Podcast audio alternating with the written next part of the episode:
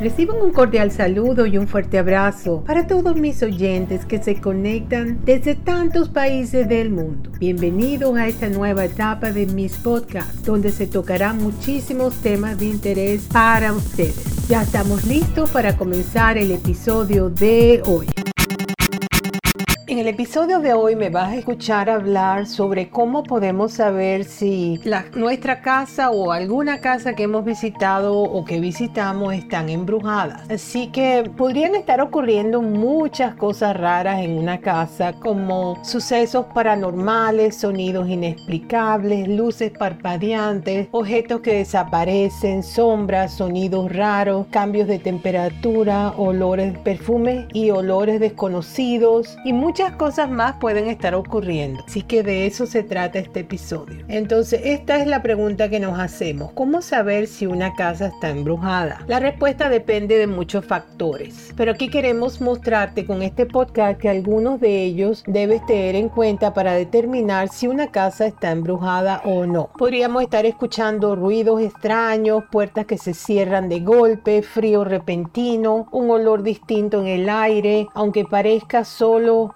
cliché de las películas de terror, estos pueden ser signos de que una casa está embrujada o, o que tiene espíritus, que también se podría llamar embrujada o con espíritus, es lo mismo. Y es que es fácil que decidamos si lo está o no, pero no tenemos que obsesionarnos con esta idea. Pero lo cierto es que la inmensa mayoría de los casos tienen una explicación muy lógica. De hecho, curiosamente existe un trastorno mental muy raro llamado síndrome del huésped fantasma. En esta enfermedad el afectado piensa indiscutiblemente que su casa está infectada por fantasmas o espíritus. Es más, Troy Taylor, fundador de American Ghost Society, una red de casa fantasma americana, asegura que durante todos los años que se ha implicado en la búsqueda de fantasmas, se ha encontrado con que la vasta mayoría de casos tenían una explicación y un origen absolutamente natural a los sucesos extraños que las personas le reportaban. Entonces, esta es la pregunta, ¿cómo saber si una casa está embrujada? Pues mira, son muy pocas las veces que estos sucesos extraños quedan sin respuesta o que hayan llegado a plantearse que se tratara de una casa realmente embrujada. Teniendo esto en mente, vamos a repasar algunos de los incidentes que nos pueden llevar a pensar que nuestro hogar puede estar habitado por espíritus o que simplemente está embrujado. Sucesos paranormales en las casas embrujadas. Si bien uno de los mejores lugares para pasar Halloween es alguna casa embrujada de mentira. Lo cierto es que existen testimonios reales de casas que simplemente están poseídas y lugares idóneos para que fuerzas del mal y del más allá habiten en este plano terrenal. La respuesta a cómo saber si una casa está embrujada es compleja de contestar por la misma razón que los casos de casas embrujadas son extremadamente raros, pero siempre es interesante y curioso repasar los signos de la posible presencia de seres malignos en un lugar. Bueno, pueden ser también seres que no sean malignos, muchas veces son espíritus que son buenos, no necesariamente tienen por qué ser mal. Entonces, número uno son sonidos inexplicables. Para comenzar esta lista sobre cómo saber si una casa está embrujada, lo primero que debes tener en cuenta son los sonidos. Toques en las puertas, raspadas, objetos que caen, en ocasiones incluso puertas, armarios y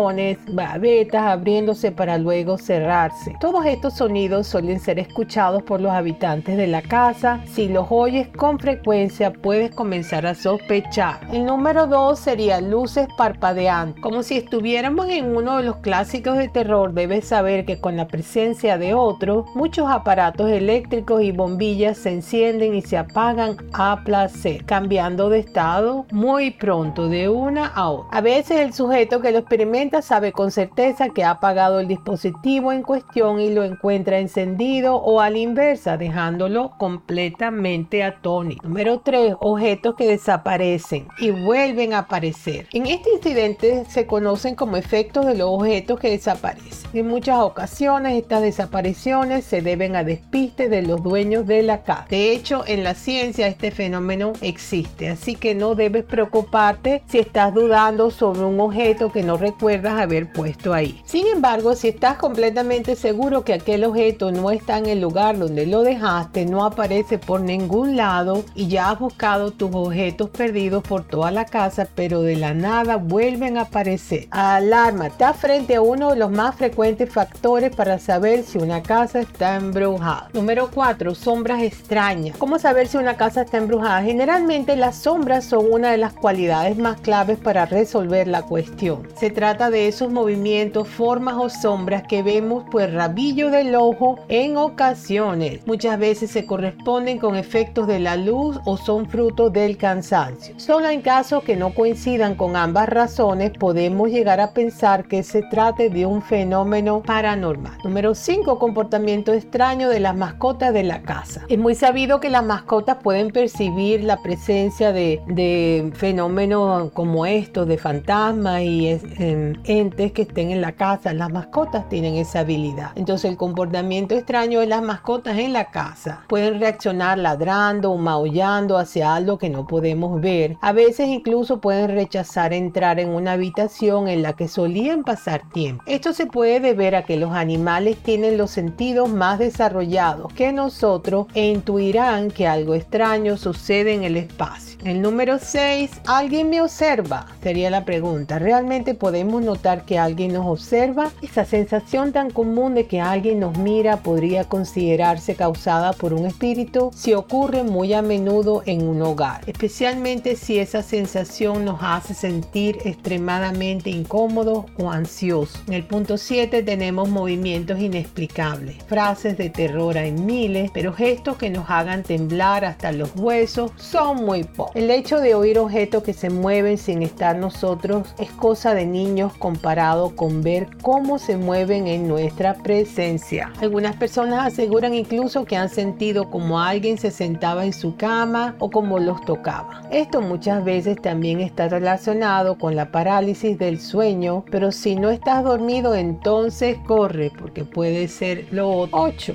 Susurros y llantos. Para entrar en elementos enfáticos de sucesos que nos hacen saber si una casa está embrujada o no es escuchar susurros que no entendemos, llantos lejanos. ¿Qué explicación le podemos dar? Algunos piensan que puede ser un trastorno de la audición, pero podría no ser un trastorno de la audición también. Número 9. Zonas de la casa repentinamente cálidas o gélidas. Sin ninguna explicación, algunas partes de la casa cambian, cambian de temperatura al azar sin motivo alguno. Según los especialistas, esto puede ser debido a la presencia de un espíritu. No es normal que te crees en microclinas, en ambientes tan específicos de un lugar. Esto no puede ser que, que cambie así de repente. O sea, de repente estamos con un suéter puesto y de repente nos queremos quitar el suéter, nos da calor, nos da frío y no entendemos por qué. La temperatura sigue siendo la misma. Si tenemos aire prendido, calefacción, estas cosas suceden. A mí me ha pasado que de repente estoy, que me da un calor horrible, después me da mucho frío, a veces me pasa. El número 10 sería perfumes cuya fuente resulta desconocida. Para cerrar, en esta lista tenemos los olores. Si una casa está embrujada, te contamos que es posible que cuando estés en esa casa un olor que no conoces o te recuerda a alguien que conocimos te invada. Debes pensar que es posible que la casa la esté habitando algún espíritu, generalmente alguien cercano que falleció o alguien que tiene cuentas pendientes en este mundo. Tras repasar estos incidentes que podrían ser paranormales, nos damos cuenta de que son muchas las ocasiones en que vivimos experiencias similares en nuestras casas y sin embargo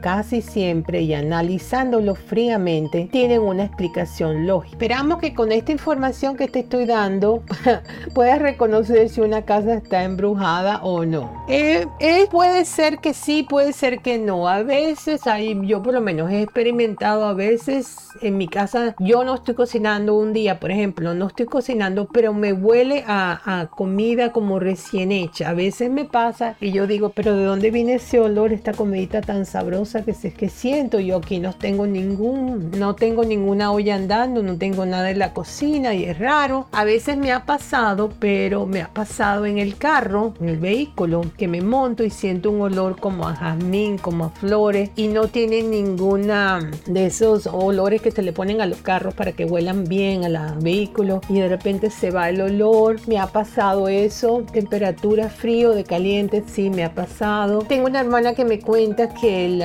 el pote de basura se mueve y así hay cosas que bueno tenemos que ver si se trata de algo del sueño, si no tiene nada que ver con alguna condición física que tengamos, alguna enfermedad, pero si no hay explicación, no hay nada de eso, es posible que esté ocurriendo. Espero que les haya gustado este episodio que les tuve para hoy. Mis, mis podcasts son completamente gratis, los animo a que se inscriban. Suscribirse es completamente gratis y reciben una notificación cada vez que pongo uno nuevo. Así que será hasta el próximo episodio. Reciban un fuerte abrazo desde la costa este de los Estados Unidos para todos esos países que se conectan y me escuchan. Chao. Ah, me olvidé de mencionarles que las fuentes para este podcast fueron mis comentarios sobre el tema y una página que se llama supercurioso.com.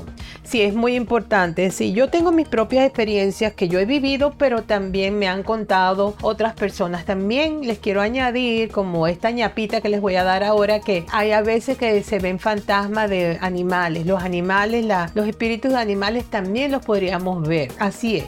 Así que otra vez un fuerte abrazo desde la costa este, donde quiera que se encuentren. Hasta el próximo episodio. Chao.